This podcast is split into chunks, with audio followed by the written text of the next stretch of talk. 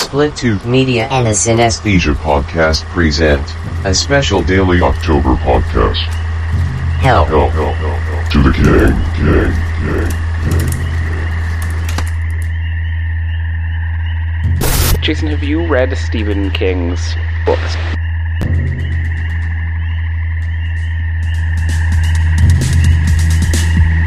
Have you read Stephen King's books, books, books, books, books, books, books,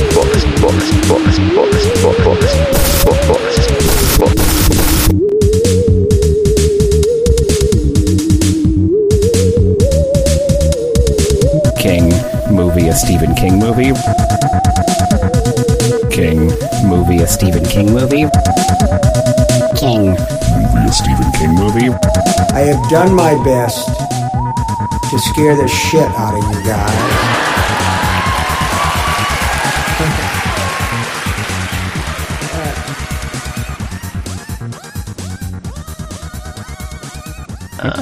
Welcome back to Hell to the King. Um, I'm always so embarrassed when I listen back to those things that I do. Are you? I am. I'm always impressed with your uh, lack of self consciousness, just Well- as a in general. It's not a lack, it's just that I shut it down. Like, I have it and I just push it to the side and then it just comes flooding back as soon as I'm done. Well, that's the thing I really admire about you. So don't don't feel bad about your about your.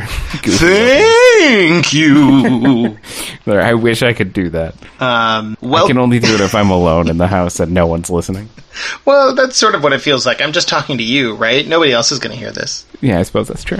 Uh, we are back for the fifth, count 'em, fifth night of Hell to the King. is is we're only on five. We've definitely done 18 of these. we haven't even finished a week. Uh, it's gonna I- be a long month. Jason, I hope you know I've been I've been only eating popcorn this whole time to keep myself in the movie mode.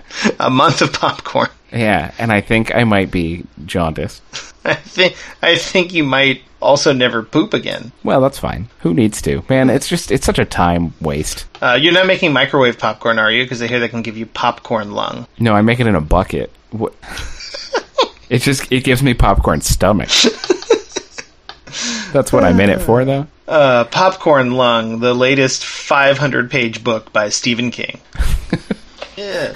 Um, speaking of 500 page books, the f- we're gonna do a double episode today, and the first one, the first movie is The Dead Zone. Uh, I'm gonna redo everything I just said because that was that was terrible. Um, I'm just gonna I'm gonna cut that and say, uh, where am I? Okay, here I am. We're here. What's happening? Um, all right, it's a double episode today uh, because we hate ourselves and we have to get through uh, 5,000 movies by the end of the month. So today we watched Cujo 2 and Cujo 3. It's true, Joe. uh, no, today we are doubling up The Dead Zone uh, and Christine. Uh, and I wanted to double these up uh, r- roughly for the same reason that we doubled up Carrie and The Shining uh, in the first You knew episode. they'd be good. Well, yeah. just want to crank through all the good ones. I, I did feel like we will have less interesting things to say about the good ones because everybody's already seen the good ones. They know which ones. You know, they, they these are the classics.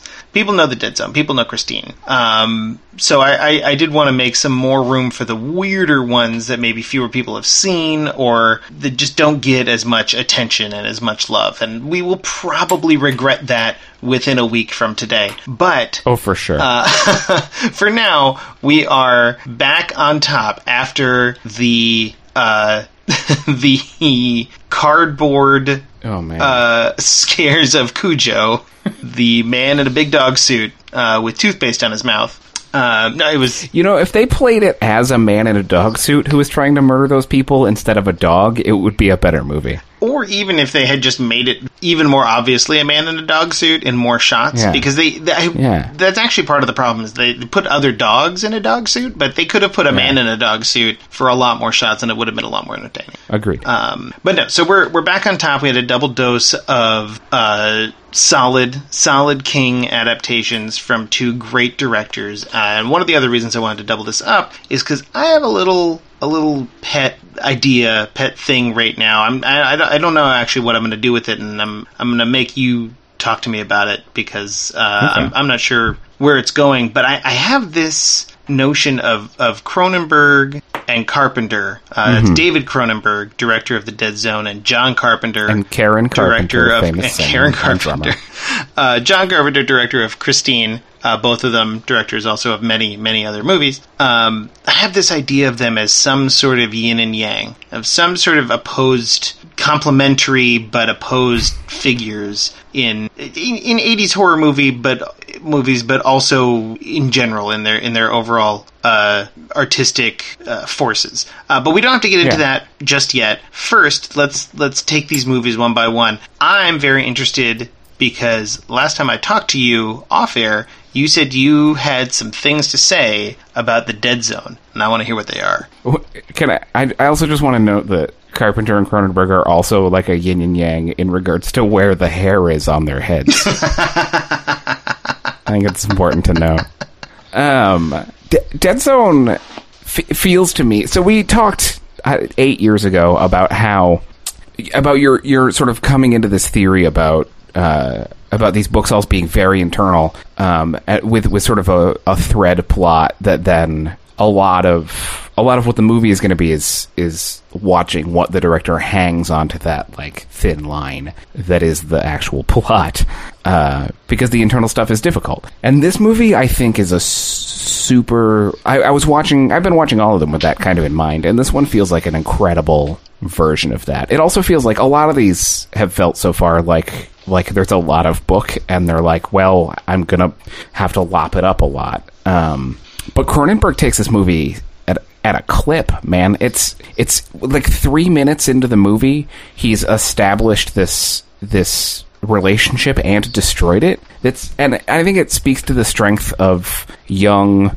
pre parody of himself, Christopher Walken. Um, and and I don't actually know who the woman is who plays his fiance at the beginning, but uh, they're such a charming, beautiful couple for the two minutes that they get to be that. Mm-hmm. Um, and then and then like within 15 minutes of the movie starting, Walken has gone through this tragedy and has been in a coma for five years and is awake and is a known psychic. Right, 15 minutes into the movie. Oh yeah, it wastes no time. It's amazing. Um, but but it kind of makes sense also because it's clearly there's two whole well so the way i was watching it at first and the way i kind of remember it from having seen it years ago is that there are functionally two whole movies here right where it's oh yeah there's the first half ish is a movie about a series of murders that are happening that then Christopher Walken solves. Um, in this like beautiful, painful moment where he he psychically watches a murder happen, and then when he comes out of his psychic fit, he he has this whole emotional panic because he feels like he was there and couldn't do and like didn't do anything. He feels like he could have stopped it but didn't, which is I don't know. It's it's such a lovely human being. His character. Oh yeah, well, um, it, it, both those things are both very. Um, well, actually, I was going to say I was going to say it's both very King and very Cronenberg, but it's actually far more King yeah. than Cronenberg because Cronenberg yes. is not. When I think of Cronenberg, moral guilt is not a no. big idea in his universe. His his characters are generally unapologetically whoever they are, right? They're like, they don't they don't have anything to prove. Yeah. The, uh, but then, the, yeah, and then the second whole half is sort of this like political intrigue thing, and then in the last fifteen minutes, he introduces the sort of final thrust where he's like, "Oh, I I should kill this guy, but is it correct to kill this guy?" You know, and that like could be a whole movie. Yeah, but it but it's just the last fifteen minutes, and it didn't. It took me until the very end of the movie to realize that I think I was watching it I think that that is it's. A, I was watching it thinking about it that way, but you can also think about it as a super traditional story structure where it's like, except I've forgotten what my traditional story structure is now. like, I figured it out for like an hour after I watched it. It's uh, he becomes a psychic, and then the whole second act is him. I don't know. I don't know. I lost it. I'm sorry. Uh, well, so so the second act is this whole other like search for a killer. Well, I, I yes. In in my other read, I was lumping together. I was like the second half of the first story and the first half of the second story makes sense as his sort of personal growth because he he moves on to another town and like moves past everything. I don't know. Oh I yeah, no, I, lead. I, mean, I, I think you're. I think you're grasping towards something correct, which is it. It feels weirdly paced and structured, but that's only in comparison to how uh, cliched and standardized Hollywood storytelling, right? Like it is actually very traditional storytelling. Storytelling to have a character go through some sort of trauma and then move on to another venue and and go through uh, sort of a, a pseudo repetition of that trauma. It's, it's like a variation on a theme, but then come out of it slightly differently, and then move on to a last trauma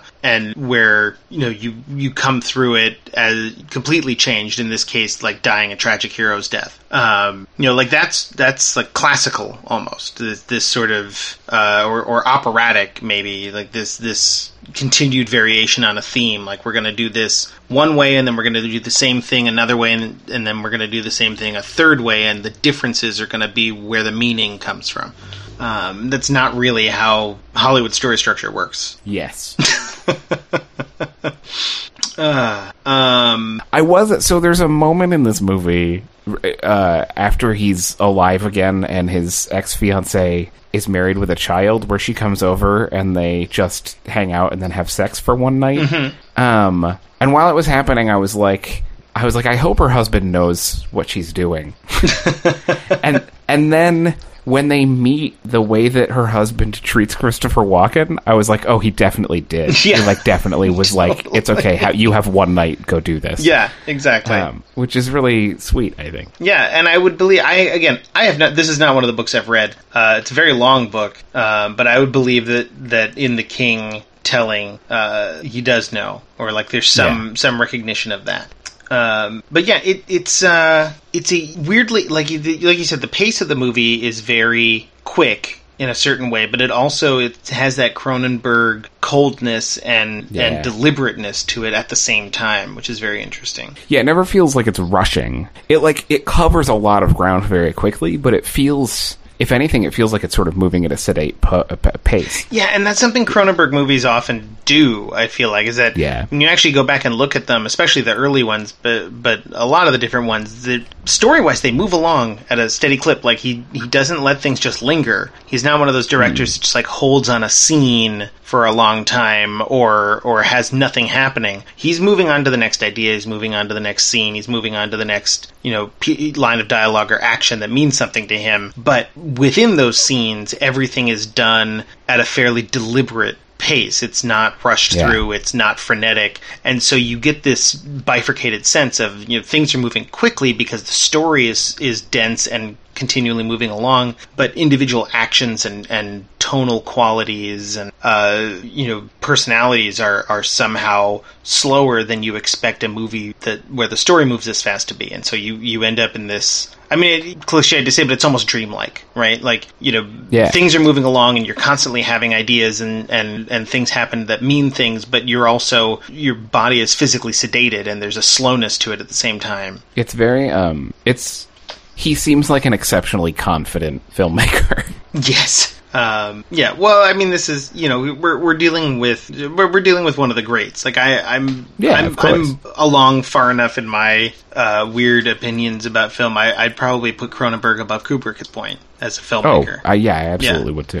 um, I, I don't know why I was so reticent to say that. It just seemed so against uh, common wisdom, or you know, the, the the common perception of it, or maybe it's just against what I would have said when I was fifteen. But yeah, well, you should probably stick with your 15 year old idea. yeah, right. I'm first thought, best thought. That's what, yeah, that's what I, you know, learned from my mother. yeah, I mean, the best album of all time is Burl Lives. Watch the donut, not the hole. I, that's, that's probably true. Right. So you know, you Yeah. you learned that, you realize that on your own when you're three years old. You don't need to have more opinions Yeah. after that. Yeah, you're done. Um, let's talk about Christine yeah. uh, and shitters.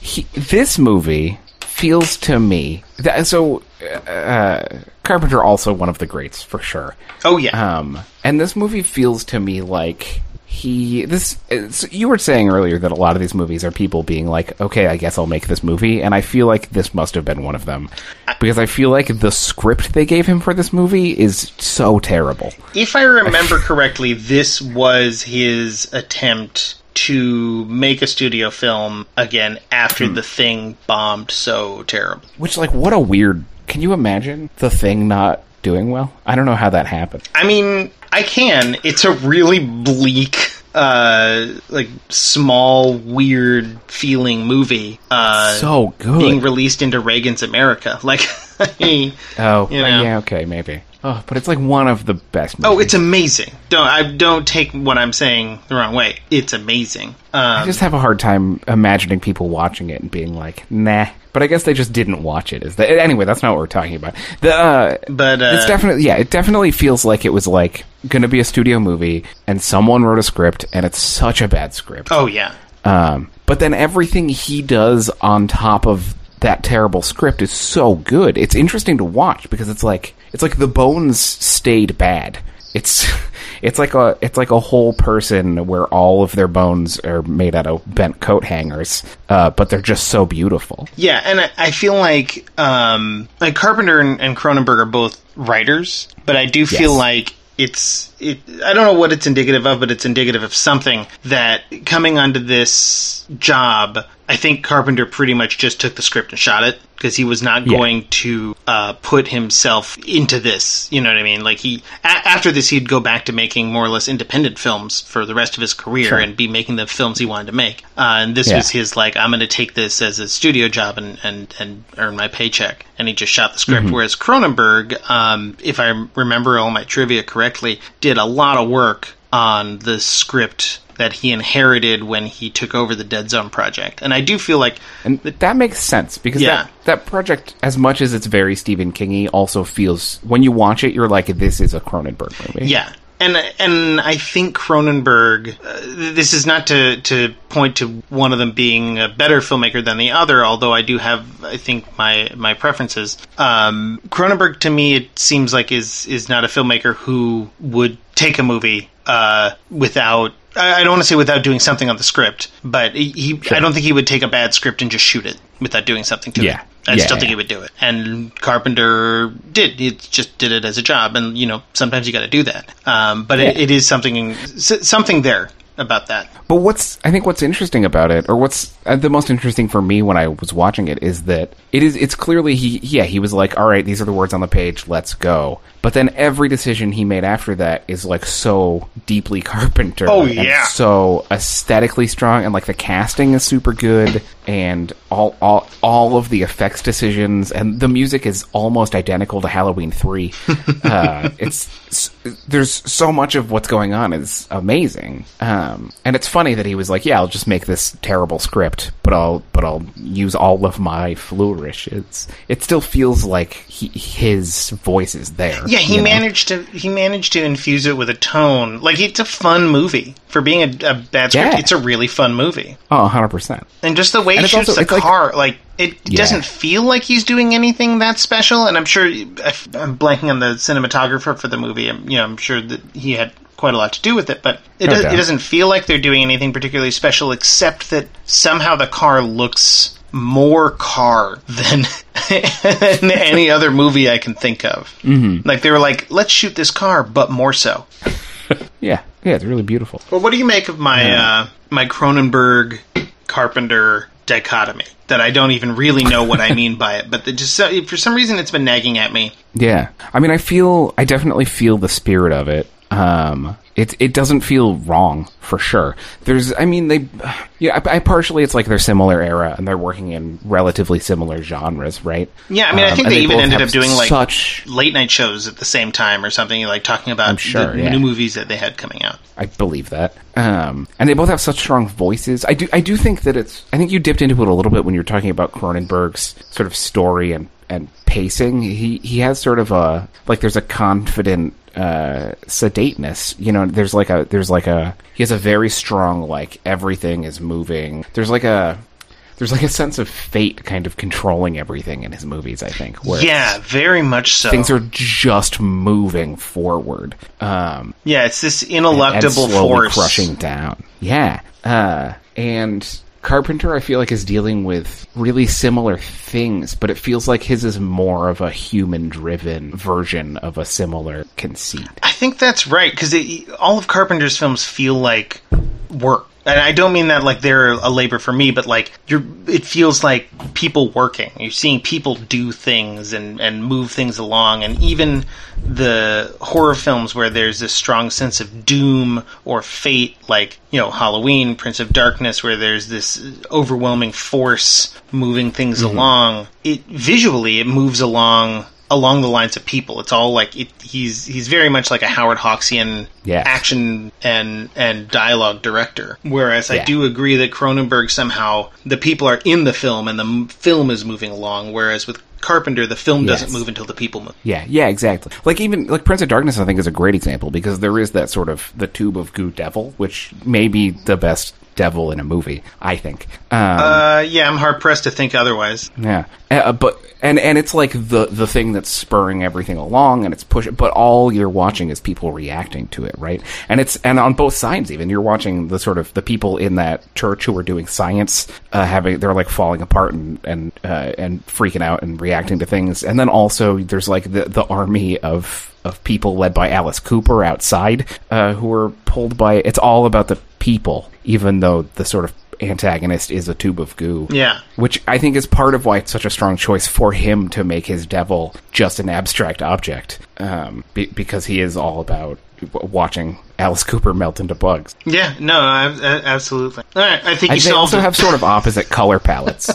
Oh yeah, yeah, yeah definitely. No, Car- Carpenter has this has this vividness to even his darkest uh, shot movies. Whereas as Cronenberg, you you think of you know maybe it's just the Canadianness in him, but you definitely think of like the drabness of Toronto. oh yeah, for sure. Even in his most visually inventive and crazy stuff, like even Videodrome has that scene on the harbor where everything's brown. Oh man, yeah, everything is brown. And this, I mean, Dead Zone is exclusively brown. Oh yeah, yeah, yeah. right? well brown and and like very faint blue at times. Yeah, yeah, yeah. It's very pale. It's like a like a faded dish towel. Um, there's there was a part in this movie where where it was Christmas and there wasn't snow, and I was like, "Where is this movie set?" Because it's not a normal Stephen King place or a normal Cronenberg place. And then Christopher Walken was like, "Christmas, there should be snow."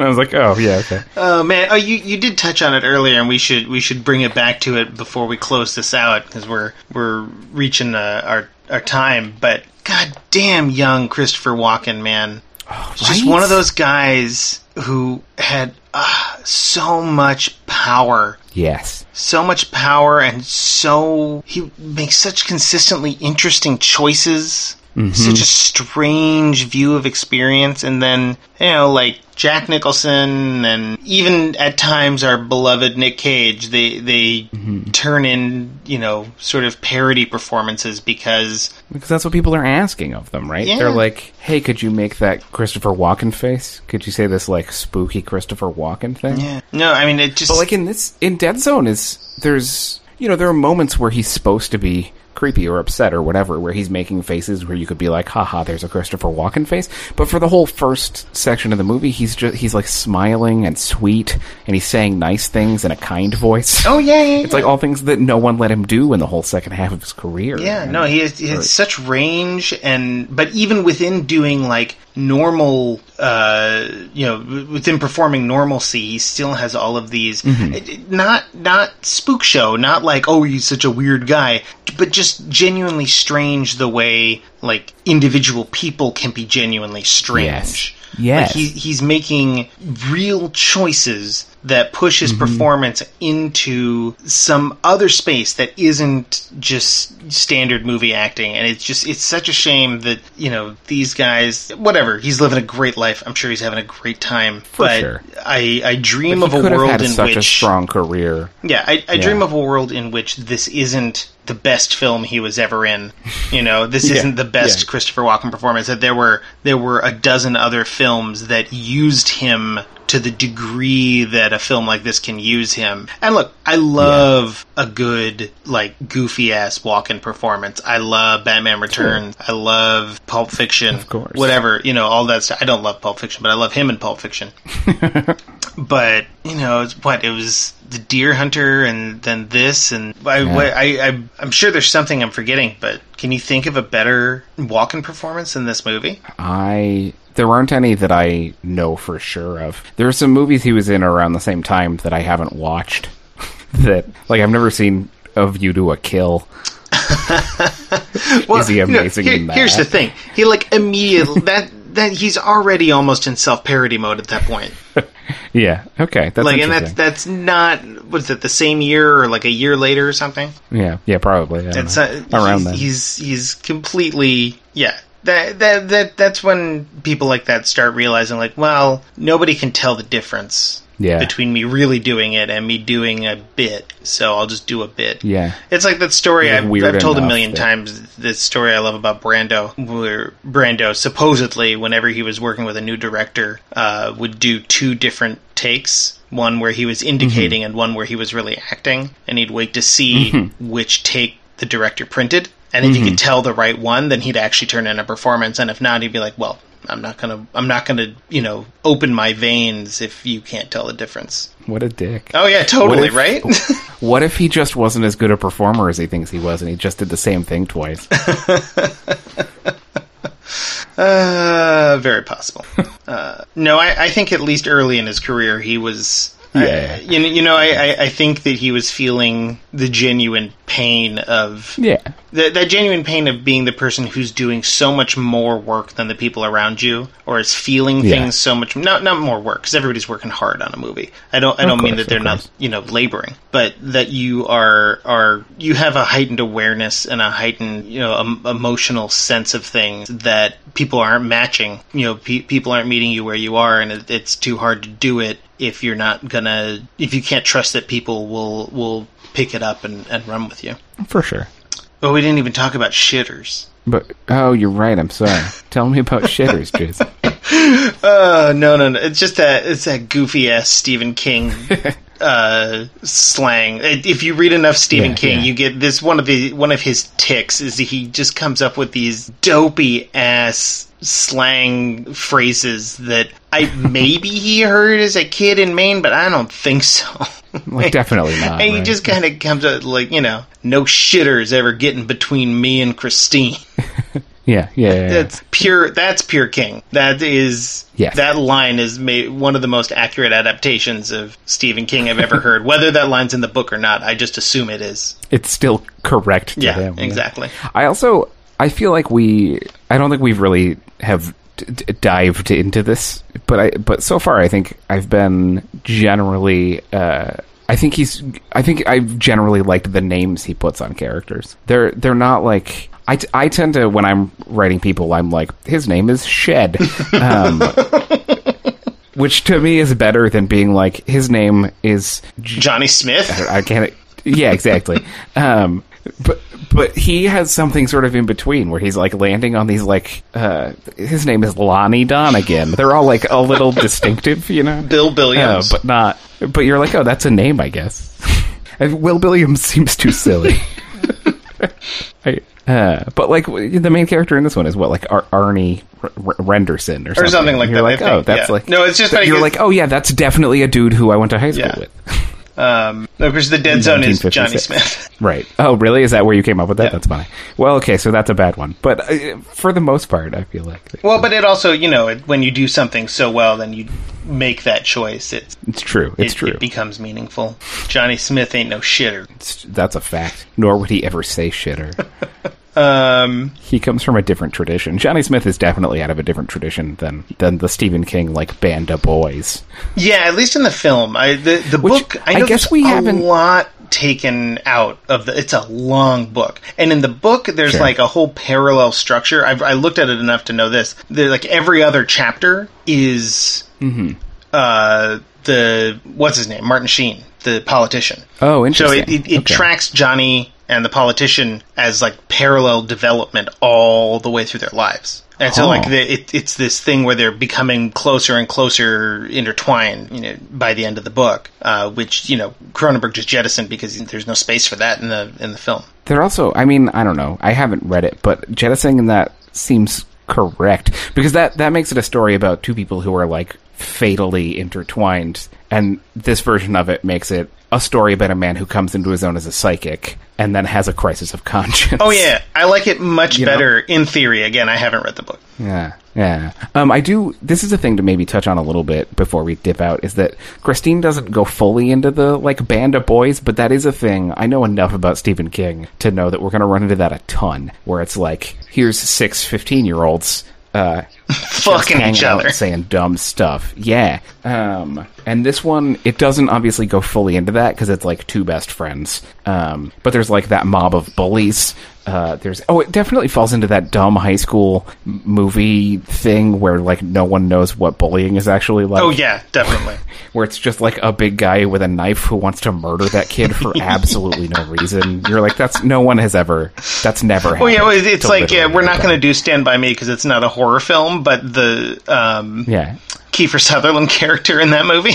I haven't actually seen. Oh, you haven't seen Stand by Me? It's it's pretty great. Uh, and Kiefer Sutherland, but Kiefer Sutherland plays that knife wielding, psychotic, Yeah, yeah, yeah. you know, not quite teenage bully. Like you know, it, Yeah, yeah, yeah, it's very Stephen King. Um, Yeah.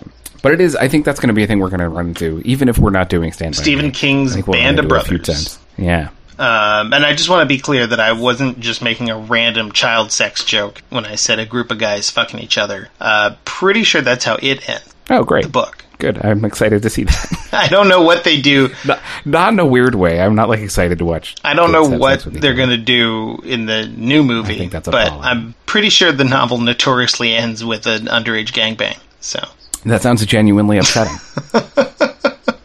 um, yeah, I should probably fact check that before I put it out into the ether. Well, we'll Guys, you know what Stephen King is really into? test Split Tooth's uh, libel Their insurance. journalistic ethics.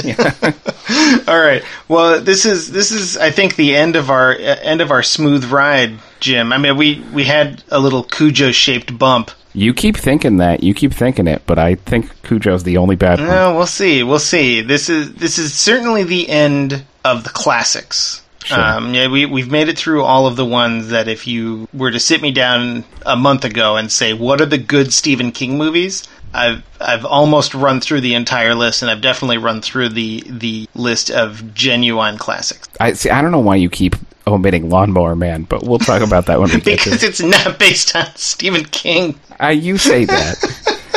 We'll talk about it when we get there. All right. Uh, all right. Uh, day five is is a setting sun, and day six has yet to begun, and we're moving on down the line. Oh God.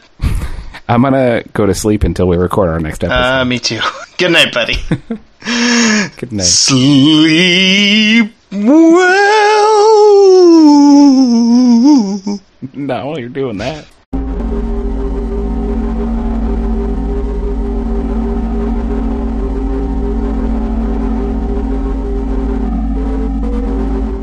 To the King is a special presentation of the Synesthesia podcast, produced by Iguana Donald Studios, and distributed by Split Tooth Media. Music by Loyalty Freak, and by Jim Harmony and his Melody Machines. Hail to the King is recorded live before a studio audience in the future and then sent back to your time by attaching the audio to their memories. The recordings are harvested by engineers in the past at various points during the childhoods of the audience members. The harvesting process is imperfect, extra material is often harvested. All episodes may contain some portion of human soul. Do not shake. Not microwave safe. Discard 7 days after opening.